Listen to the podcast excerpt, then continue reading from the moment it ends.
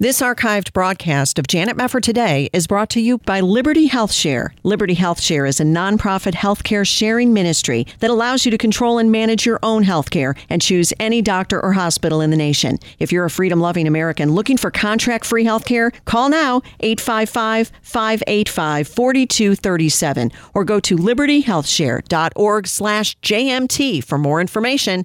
libertyhealthshare.org slash JMT. This is Janet Mefford today. Our confidence is in Christ alone. Are we going to stand with God come what may? If the Word of God says it, I believe it. And that's the way it is. And now, here is Janet Mefford. Thank you so much for joining us again. Several years ago, Barna conducted a study called The Porn Phenomenon, asking thousands of Americans about their views on and use of pornography. Now, it found that one in three Americans seek out porn at least once a month.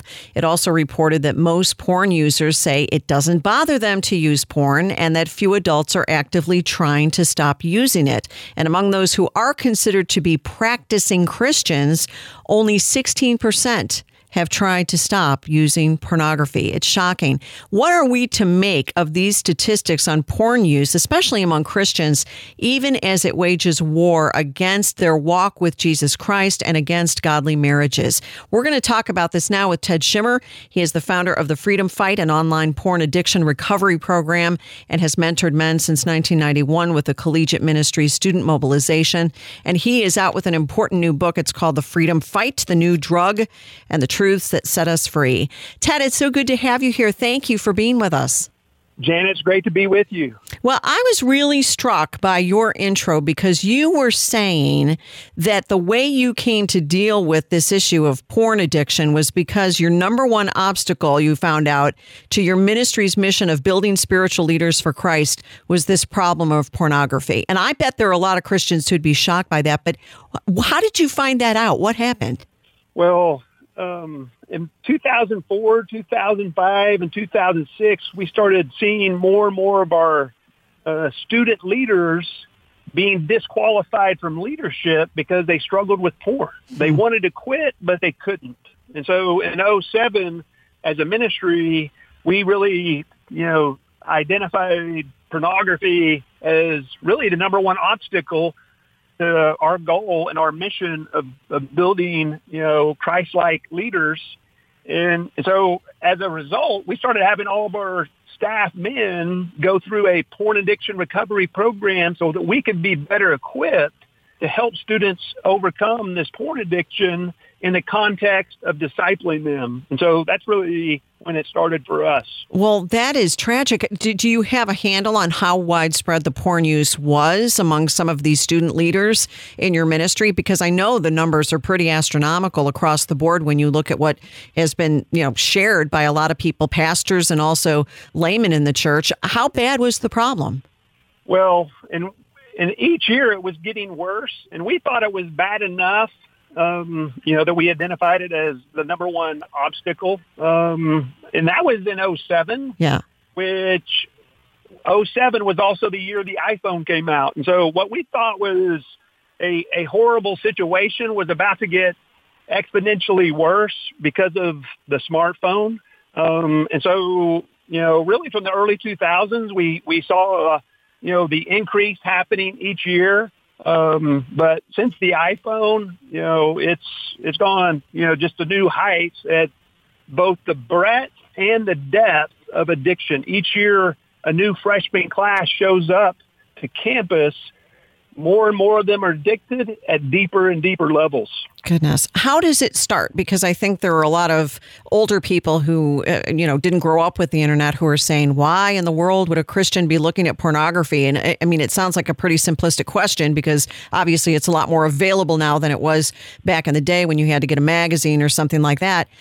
How does it normally start? I know not, no two stories are alike, but what is the typical story that you've heard of how somebody gets addicted to pornography? And yeah, and that's a great question because a lot of parents are, you know, I hear a number of stories of parents finding out that, you know, their kid who's in their early 20s has been addicted for five or six years and they had no idea and it happened right underneath their noses.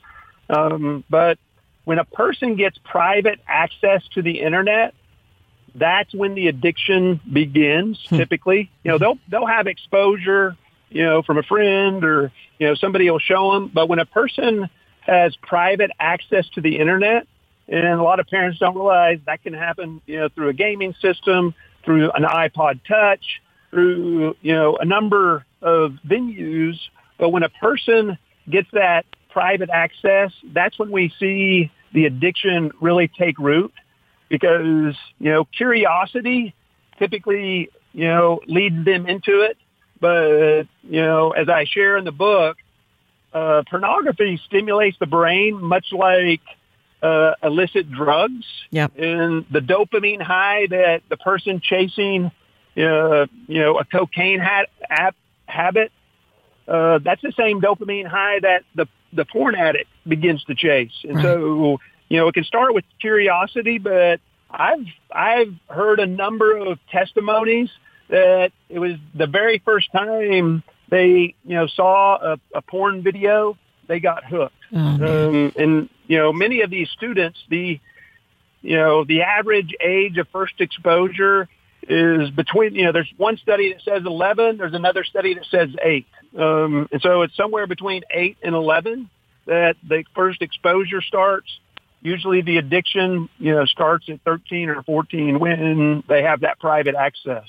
No, that's amazing. So, obviously, one of the things that parents should look out for is giving your child private access to the internet. Clearly, that's one of the big Yeah. things. But I mean, it can happen later. But is it substantially worse uh, when you look at some of the statistics and research that has been done on the effects of pornography? Does it turn out long term to be much worse in duration uh, or addiction level if you start? As a preteen, as opposed to a teenager, is there much of a difference in, in how that child develops? Uh, yes, yes, there is. And, you know, one of the reasons that we have laws in place to keep addictive substance away from minors is because the adolescent brain uh, is much more moldable, neuroplasticity. Um, you know, is the phenomenon of our brains changing when we learn, you know, new behaviors, when we, you know, learn new activities. Um, and the brain is more plastic and moldable as an adolescent. And, and so those porn pathways go deeper. Yeah. And that is why uh, we have laws in place to keep addictive substances away from the adolescent brain. And yet what most people don't realize is when somebody hands their 12 year old, 13 year old an iPhone, man, they're, they're giving, uh, their their their child access to one of the most addictive substances on the planet in pornography. Right. You've even said in the book that pre adolescent porn use is not only present, it's becoming the norm. How, what's going on out there with the pre adolescent kids who are, who are finding pornography? Well, and it's um, and the statistic is that you know those who are 10 and under uh, make up 22 percent of adolescent uh, porn use. Um, and you know there there's there's some groups. Uh, one group that is you know targeting and teaching uh, kids through an online sex addiction. I mean, uh, sex education program, and they teach kids that watching porn is normal, even a few times a day.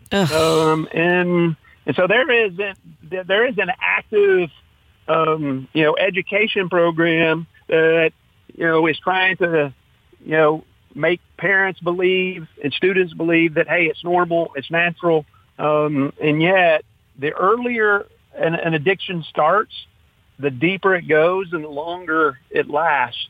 Um, and so that's one of the one of the reasons you know we try to help you know churches and pastors uh, have a sense of urgency to help their youth deal with this because you know at our church you know I, I talked to the youth pastor and he's like I can tell when a that seventh grader gets their iPhone because they're a different kid at the end of seventh grade when they've been looking at all this porn, and that's typically when their addiction starts. Oh, um, man. And that's not that's not just our church. Um, you know, the, the more youth pastors I've talked to you know, they all echo that same sentiment. That's horrifying, but it's reality. And that's why we need to talk more about the freedom fight, the new drug, and the truths that set us free. Ted Shimmin with us. We're going to come back right after this. You're listening to Janet Mefford today.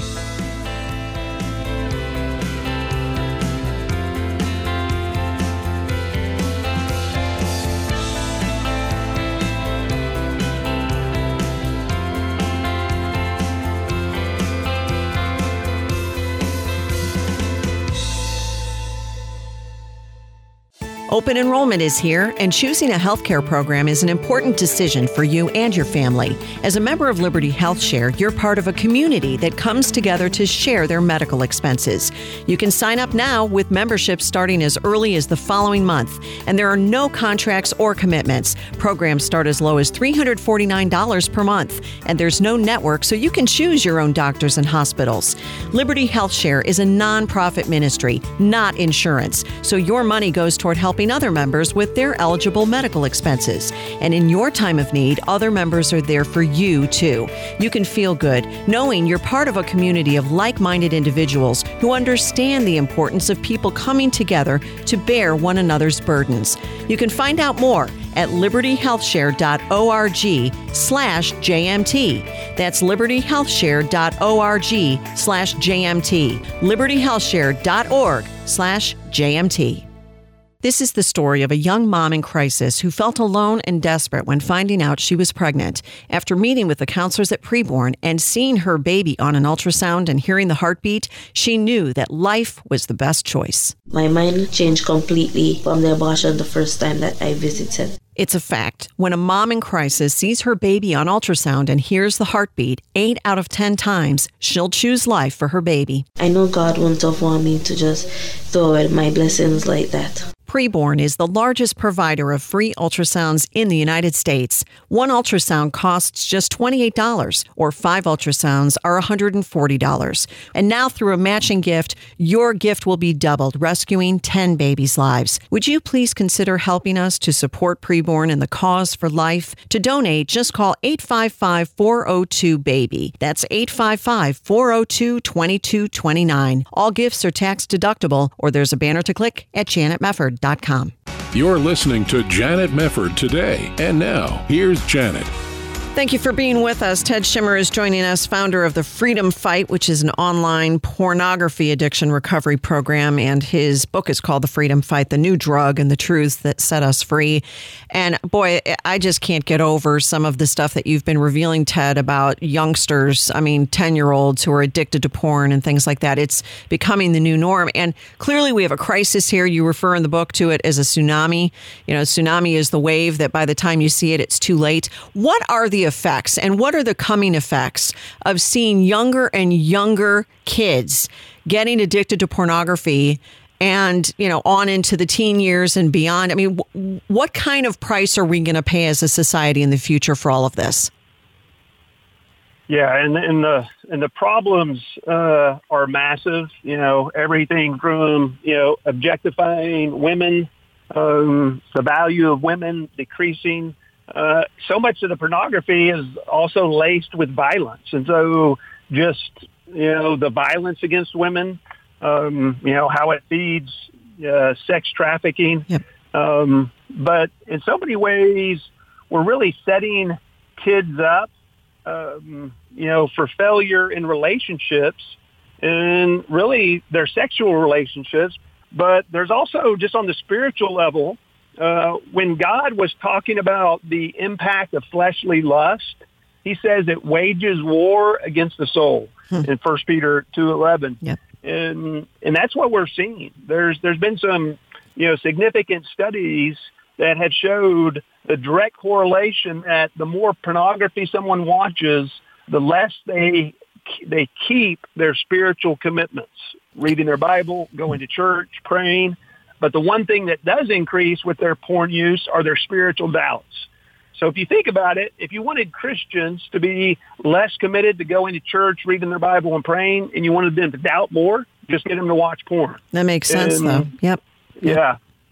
That makes sense because if uh, you're addicted to something and your brain is being rewired through the process of using this, then you begin to want what, you know, pornography offers you more than wanting to struggle. I mean, this shows up in some of the stats that I was quoting from that Barna study at the outset of our interview where where you had a huge number of people who were using pornography saying, I have no interest in giving it up. Even Christians, you know, I, I don't really want to give it up. How do you fight this when you're going through your program and you're helping men who might come into the program saying, I, I know it's bad, but I, I'm not giving it up and I can't give it up. It's not possible. Just maybe like a drug addict or an alcoholic saying, I, I'm so addicted, there's no breaking free from this. Where, where do you start with somebody like that? Well, and, and they have to get to at least a point, uh, you know, if they're going to, you know, go through our program that they they desire the freedom. Now, they may have lost hope because, you know, many of many of these these people have been praying for years. They've been trying, and yet they can't break free.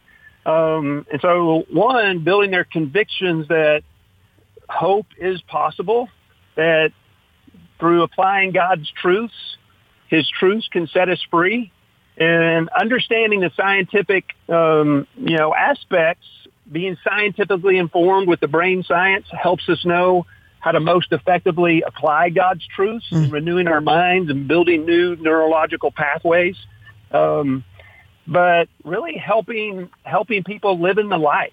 Um, you know, because typically, you know, they've been they've been living uh, in this cloud of shame. There's shame in any addiction, but particularly for the Christian who struggles with a pornography addiction. Um, and so they've learned to deny, minimize, and rationalize for so long. Uh, they really have to come to the point that they're they're willing to live in the light and be honest, um, you know, and confess and start the healing process. Um, and and so it's it's important, uh, you know, to give them hope, but also to give them a path that hey, you you have to be brutally honest, and you have to pursue freedom because it's not it's not just going to happen. People don't just quit a porn habit; they have to outgrow a porn habit. They have to grow and develop um, in in some key areas in order to find freedom. Yeah, I'm interested about that when you use the verb outgrow. So, how do you begin that process of helping a man in particular outgrow a pornography addiction and wanting other things, in particular, wanting the Lord more and wanting His Word more and wanting to be moral and wanting to be clean and pure in mind, the way the Bible commands us to be? How do you get that man to outgrow porn? That that sounds like a really difficult situation, but obviously there are a lot of uh, people who seek that kind of help. What do you do for them? Yeah. Well, and we've identified uh, six roots of a, of a pornography addiction that have to be addressed. Um, and so I'll give you one as an example to answer your question. One of those roots of addiction is negative emotions. And so what happens is um, many times a pornography becomes quickly, it quits being about the sex and becomes about how you medicate the pain and discomforts of your life. And so if a man starts using porn and then he starts using it to medicate the stress at life, uh, you know, stress at work, then all of a sudden stress becomes one of his triggers. And so he has stress at work and then all of a sudden he has this huge desire uh, to look at porn because that's where he's been going. That's where he's trained his brain. That, that porn pathway is triggered by stress. Wow. And so helping him learn to identify, hey, what are your uh, emotional triggers? And then how do you learn to process your emotions instead of medicating them? Um, and so one of the things we, we teach in our program, we have an app and it's all free. Um, but people have daily check-ins where they share, hey, what, what emo- emotion am I feeling? Um, you know, hey, how am I doing? Answer a few other questions, send it to their accountability partner. Uh, but we train men through that. They they grow in their self awareness and their emotional intelligence, and they they they can start identifying. Hey, man, here are my emotional triggers. So next time I'm stressed at work, man, I know I need to reach out and call my accountability partner because I know I'm going to be hit with this desire to use porn. So that's one example. People have to grow in their emotional, well- uh, you know, awareness and intelligence Um, and so that's one one of the key areas that we help people uh, you know, outgrow porn. Yeah. Now, when you have a negative emotion, like you're talking about somebody who has pain or discomfort, whether it's stress at work or some kind of personal problem, and porn is just a quick fix, as it were, to make that man feel better, what kinds of alternatives do you teach those men to go to, especially those you know who are professing Christians? Do you, do you send them to the Word of God? Do you have them memorize Scripture? I mean, how do you rewire that brain away from pornography? What's the alternative to porn if somebody feels that kind of stress and pain? Yeah, and, you know, one of the one of the other roots of addiction is uh, the addicted brain, and so we teach a tool that as soon as somebody is triggered we teach them a tool in which they medit they meditate on the scriptures. Um, and so that's a that's a huge part of our program is rewiring their brains hmm. around God's word. Um, and you know, one of the other things we teach related to specifically the emotions is you know King David teaches us in Psalm 139, 23, and 24 when he says, Search me, O God, and know my heart. Try me and know my anxious thoughts and see if there is any hurtful way in me. And so King David was feeling anxiety. He didn't really know where it was coming from. And so he invited God into his anxiety and said, Lord, you know, show me what's going on here. Is this anxiety, you know, tied to a hurtful way? And so we teach people how to process their emotions with God through prayer but also to reach out and break isolation and, you know, verbalize those emotions with an accountability partner. Um, and so, yeah, those are, those are some of the, some of the steps uh, that we teach to, to help people outgrow porn and really grow in their emotional, um, you know, their emotional intelligence and learning how to process their emotions instead of medicating their emotions. Well, that's really good. That's really important. All of it is very important. And for parents, those who have been shocked as I have been by some of the statistics you were sharing earlier about pre adolescent porn use, what about your kids? I mean, clearly you don't want to get your 8-year-old an iPhone and things like that. But uh, what advice would you give to parents and or grandparents, family members who have a, a young pre-adolescent boy or girl and, and are worried about that child being prematurely exposed to pornography. Not that we ever want them exposed to pornography, but what would you say to those parents and grandparents about protecting your kids? Yeah, well, and yeah, we we have to awaken that generation because um, the world is filling in the blanks that our kids have. Uh, I was talking to a dad um, in the spring, and he told me about his seven-year-old son. This illustrates uh, your question but his seven-year-old son came home and asked his dad about sodomy. He didn't use that word, but he was, you know, talking about that act. His dad had never had the sex talk with him. But what his dad did do was de-shame the topic, topic of pornography and told his son, hey, son, there are bad pictures out there. There are bad videos. there are good videos. On these bad videos, people are showing their private parts. So if you ever see one of those, you need to come talk to me. Well, because his dad did that, his son came and asked him about, you know, sodomy, which one of his friends at school showed him a video. Oh boy! As a seven-year-old, you know, what's a seven-year-old supposed to do with that? Uh, but because his dad de-shamed it, his son was willing to come and, and, and talk to him about it. And so it's really important that we we have not just the sex talk or the porn talk. We need to have both of those, but those must be ongoing dialogues. Yeah. Uh, Janet, you would be surprised that the vast majority of college students that I've worked with in the last 30 years who grow up in Christian homes had never had the sex talk with their parents. Wow. So they're not having the sex talk. Yep. You know, what do they what do they do with with porn? Ted, thank you so much. We're out of time, but the name of the book is The Freedom Fight. You can go to thefreedomfight.org for more information. Ted Shimmin, thanks so much. We'll be back.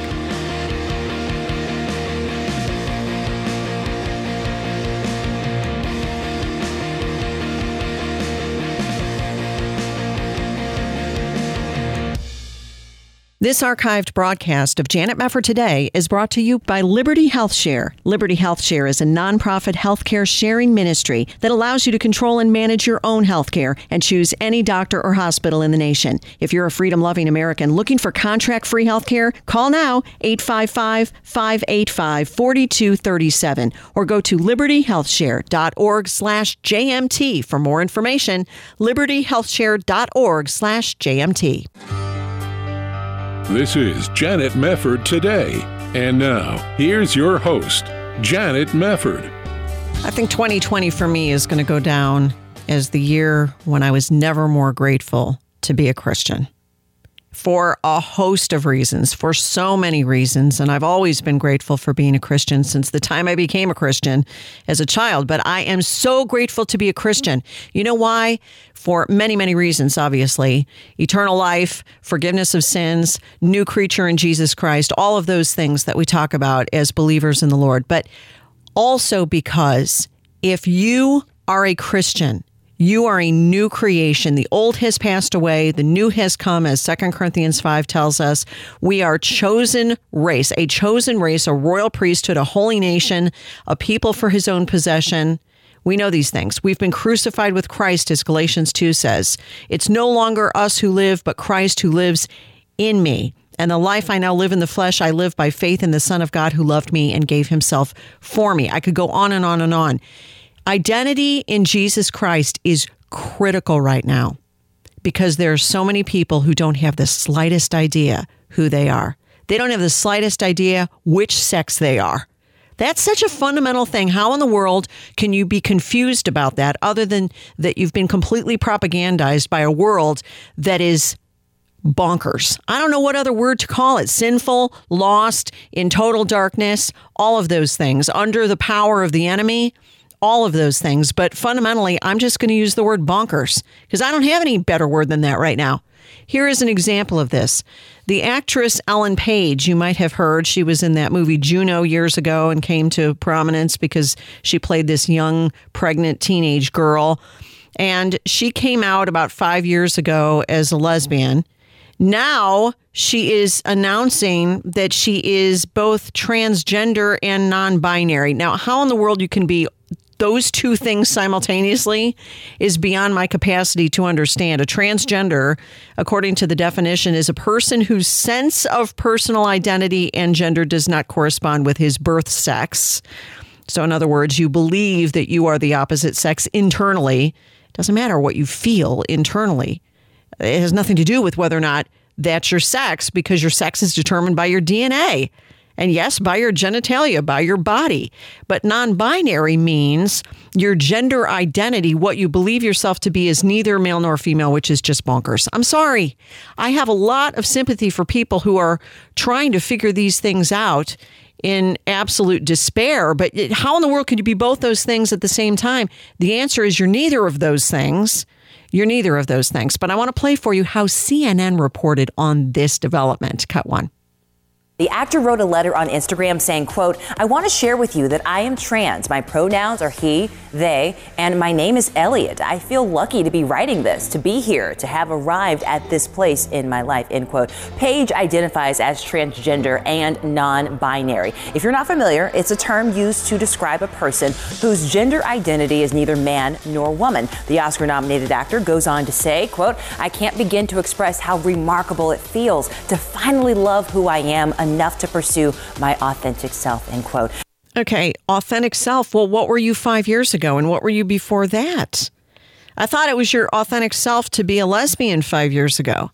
She's also saying, as happy as she is with calling herself Elliot now, she's also frightened. This is cut two. Page also shared that even though he's feeling profoundly happy right now, he still fears or has fears. I'm scared of the invasiveness, the hate, the jokes, and of violence. And Page says to all trans people who deal with harassment, self loathing, abuse, and the threat of violence every day, I see you. I love you, and I will do everything I can to change this world for the better. In response to Page's letter, the LGBTQ advocacy group GLAAD tweeted this Page has given us fantastic characters on screen and has been an outspoken advocate for all LGBTQ people. We celebrate him. All trans people deserve to be accepted.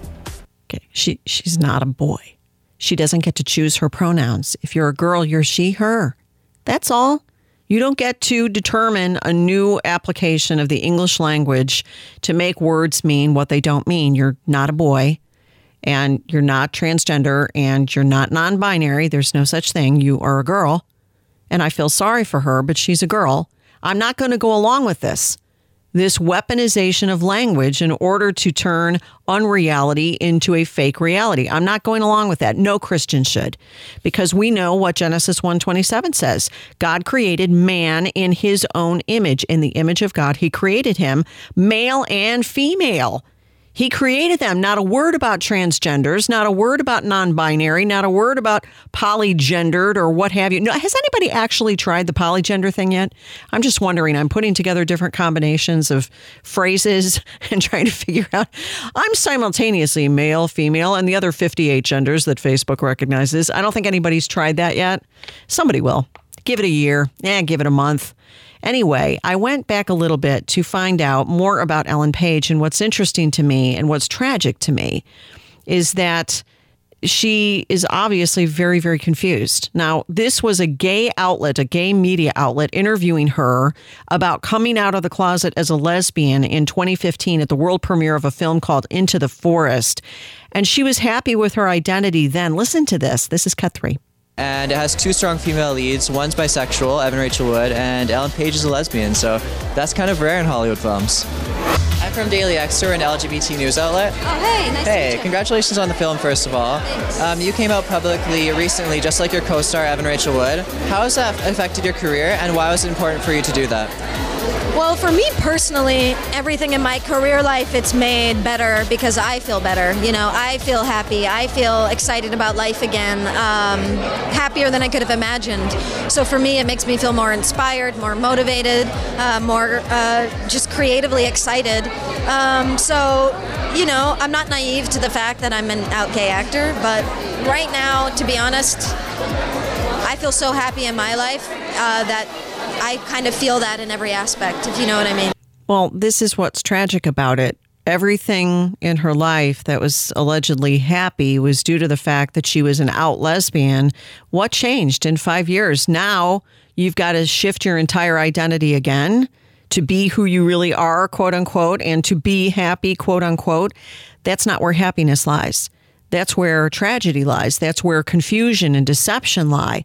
And I just think about all of the ex gays, ex homosexuals, ex lesbians, even ex transgenders like our friend Laura Perry, who have revealed how confused and deceived they were when they were going through these kinds of thought patterns. And it just makes me want to pray for this girl because she's very, very confused.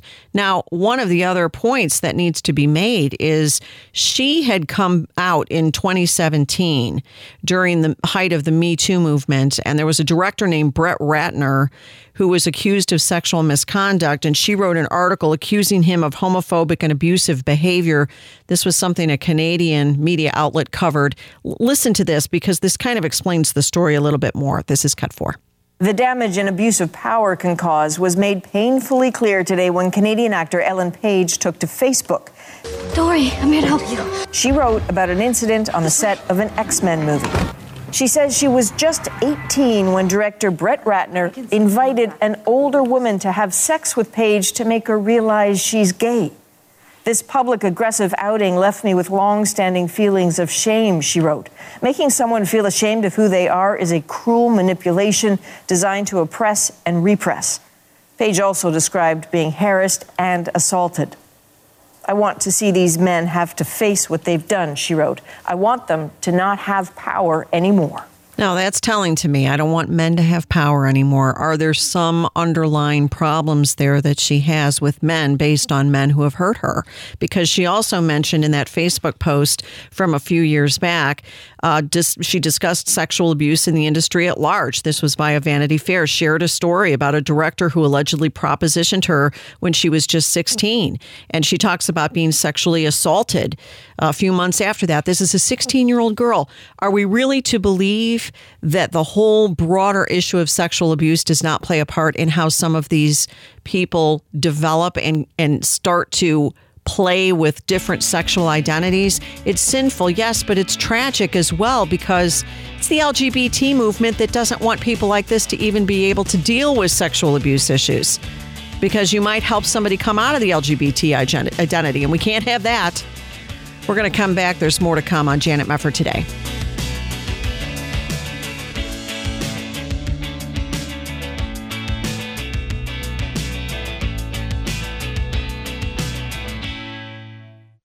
Did you know that Bibleless believers around the world are praying to receive their very own copy of God's Word? Through the Ministry of Bible League International, you can send those Bibles today. Hear from Meng in Vietnam. If they don't have Bible, how they can find the truth? Because the Bible like a map to bring them to find the truth. And many people, they are really uh, hungry for the Word of God and then they need the Bible. Nepo is a pastor in Ghana praying for Bibles for former Muslim radicals now following Christ. Anna was forced into an arranged marriage to an abusive atheist in Albania, but her godly witness changed his heart and now he needs a Bible.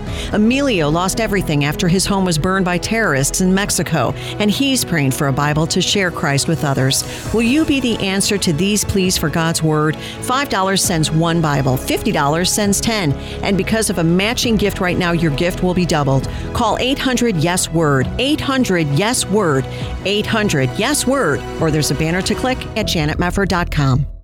Dan Steiner here with Preborn Ministries, and this is my personal invitation for you to join my wife Valerie and I on December 13th for Celebrate Life, a live Christmas online benefit for unborn children. Many of you have supported and saved the lives of preborn babies through this radio session. This is an opportunity, friend, for you to see a preborn center in action for you to see moms and babies who have chosen life, to meet some of the directors. We're going to have Matthew West to hear Christmas music from Matthew an opportunity for you to do a watch party in your home, bring your friends together, and celebrate life that has been saved as a result of your generosity. And friends, on this broadcast, we're going to have a live ultrasound as well for you to see, like many of you have supported. So please join us on December 13th, 7 p.m. Eastern Time at preborn.com, preborn.com on December 13th for Celebrate Life, a live Christmas online benefit for preborn babies.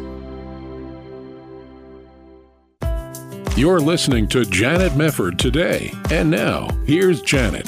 In Matthew 18, the Lord says, Whoever receives one such child in my name receives me, but whoever causes one of these little ones who believe in me to stumble, it would be better for him to have a heavy millstone hung around his neck and to be drowned in the depth of the sea. Woe to the world because of its stumbling blocks, for it is inevitable that stumbling blocks come, but woe to that man through whom the stumbling block comes.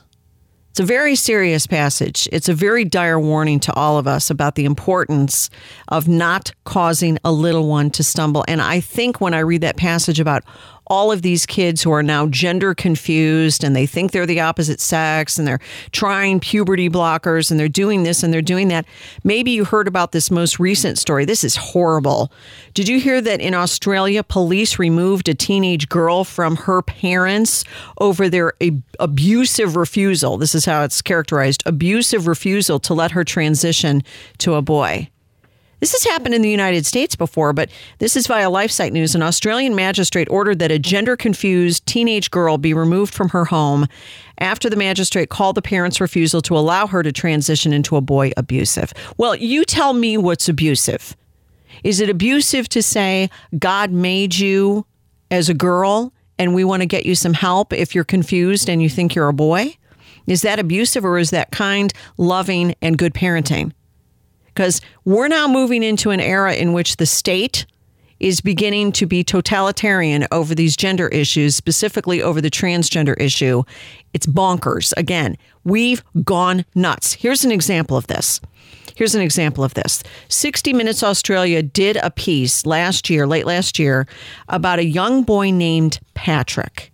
And here's what's interesting it's funny that this thing even got on the air, but this was a young Australian boy who wanted to be a girl and then decided he wanted to be a boy again after going through some of these alterations, these hormonal alterations. And I want to play a little bit of it for you because it's very revealing what a lie this entire movement really is. He's asked, What does it feel like to believe you're a girl trapped in a boy's body? This is what Patrick said. Cut five. Um, well, it just feels like um, you wish you could just change everything about you. You just see any girl and you say, I'd kill to be like that. It came as an even greater relief when Patrick was diagnosed with gender dysphoria by doctors in Adelaide. With mum's support, Patrick made the full time transition to life as a girl. I can tell you that no child would do this on a whim. It's one of the most harrowing, stressful, um, self questioning um, experiences you can have. It was quite a private thing for you, wasn't Mm, it? yeah. Which is why it's very brave of you to speak to us, and we're very grateful for that. Mm-hmm. But what were you doing at home? You were you were using a girl's name, Mhm. and you were wearing girls' clothes. Yeah. I felt inside that I was a girl. I didn't feel physically that I was a girl, but I felt like I was on the right track to becoming a girl. I mean, this is terrible listening to this. And if memory serves me correctly, this was a single mom who was helping this boy get the guidance that he didn't need. And I'm thinking to myself, where's the dad? In so many of these cases, there is an element of that. Where's the dad? Where's the father? Is the father even in the home? Because it seems, anecdotally at least, that a lot of times when you have a child who is approved to go through some kind of gender transition, it's the mom. It's the mom who's doing it. Why? The mom feels bad. The mom wants to help the child, but you're not being a good parent by doing this. It should be self evident that you're not being a good parent by letting this child go forward in a delusion. Now, his mom, listen to this part of it. Australian law actually says you have to be 16 years old and get court approval in order to start hormone blockers if you want to change your sex, quote unquote. Patrick's mom let him start doing this at 13 years old. Listen to cut six. So, our motivation for second stage treatment was really that Patrick was growing very tall and very broad. And one thing that estrogen will do is halt the bone growth to more of a girl pattern of growth. So, we were wanting to fuse his bone growth so that uh, we could reduce his height a little bit and uh, also soften his features. It's this decision that's most controversial because the changes to Patrick's body are permanent. And as soon as we started taking the estrogen, after a month or two, you could really see his features starting to soften a little bit, and we would have regular x rays, which the ho- hospital supported, um, and you could see that his um, bones were fusing. Was he happier? Having access to the estrogen was a huge step for Patrick. It was part of the solution to get to the goal, which at that time he had been diagnosed as transgender. He had accepted that diagnosis and he was on a pathway to create a life for himself as a female. First of all, it's just flat out evil to do this to your child. I don't care if people think I'm mean for saying that it's evil to do that to your child. What mother says, I'm going to give my son estrogen to soften his features and to affect his bone structure? That's child abuse, flat out. And they play, they can play all the little wonderful piano ditties in the background to make it manipulative and make everybody think this is just such a wonderful, loving thing to do, helping her son become who he is. But you find out that in fact it didn't end that way. And by the way, did you notice that when the interviewer asked the mother, was Patrick happier when you let him begin this hormone treatment? She never said yes. Oh, it, he got on the path to become a female. That that's not a yes. He wasn't happier because guess what happened when Patrick turned 14? Cut seven. But earlier this year, Patrick, now 14, stunned his family with a dramatic decision. He wasn't sleeping, and um, I said to him, are you, you know, are you anxious about something? Is something on your mind? And uh, he just looked me in the eye and said, I'm just not sure that I am a girl. I'm not sure I understand. Like, you know, one minute you're really convinced you're a girl, Yeah. and then you think, well, I'm happier being male. Mm-hmm. What, what happened? I guess I just realized that I could be happy without completely changing who I am. Okay, who are you though? This is the thing. You hear this phrase all the time in the LGBT community who I am, and it usually has to do with gender identity, not your actual sex as God created you and programmed your DNA, either XY or XX. It's how I feel on the inside. My physical body isn't determining any of this. It's how I feel. Well, if it's based on how you feel, then who you are can change every five minutes. It's like a little kid saying, I'm a fireman because I'm putting on my fireman's costume. No, now I'm a princess. No, now I'm a policeman. No, now I'm a cowboy. That's stuff kids do. But for the adults to go along with this insanity is demonic. It's demonic. God created them male and female. This isn't hard. This isn't oblique. This is not something that is difficult for us to understand. What is difficult for us to understand is how you see so many people being duped by what is obviously false.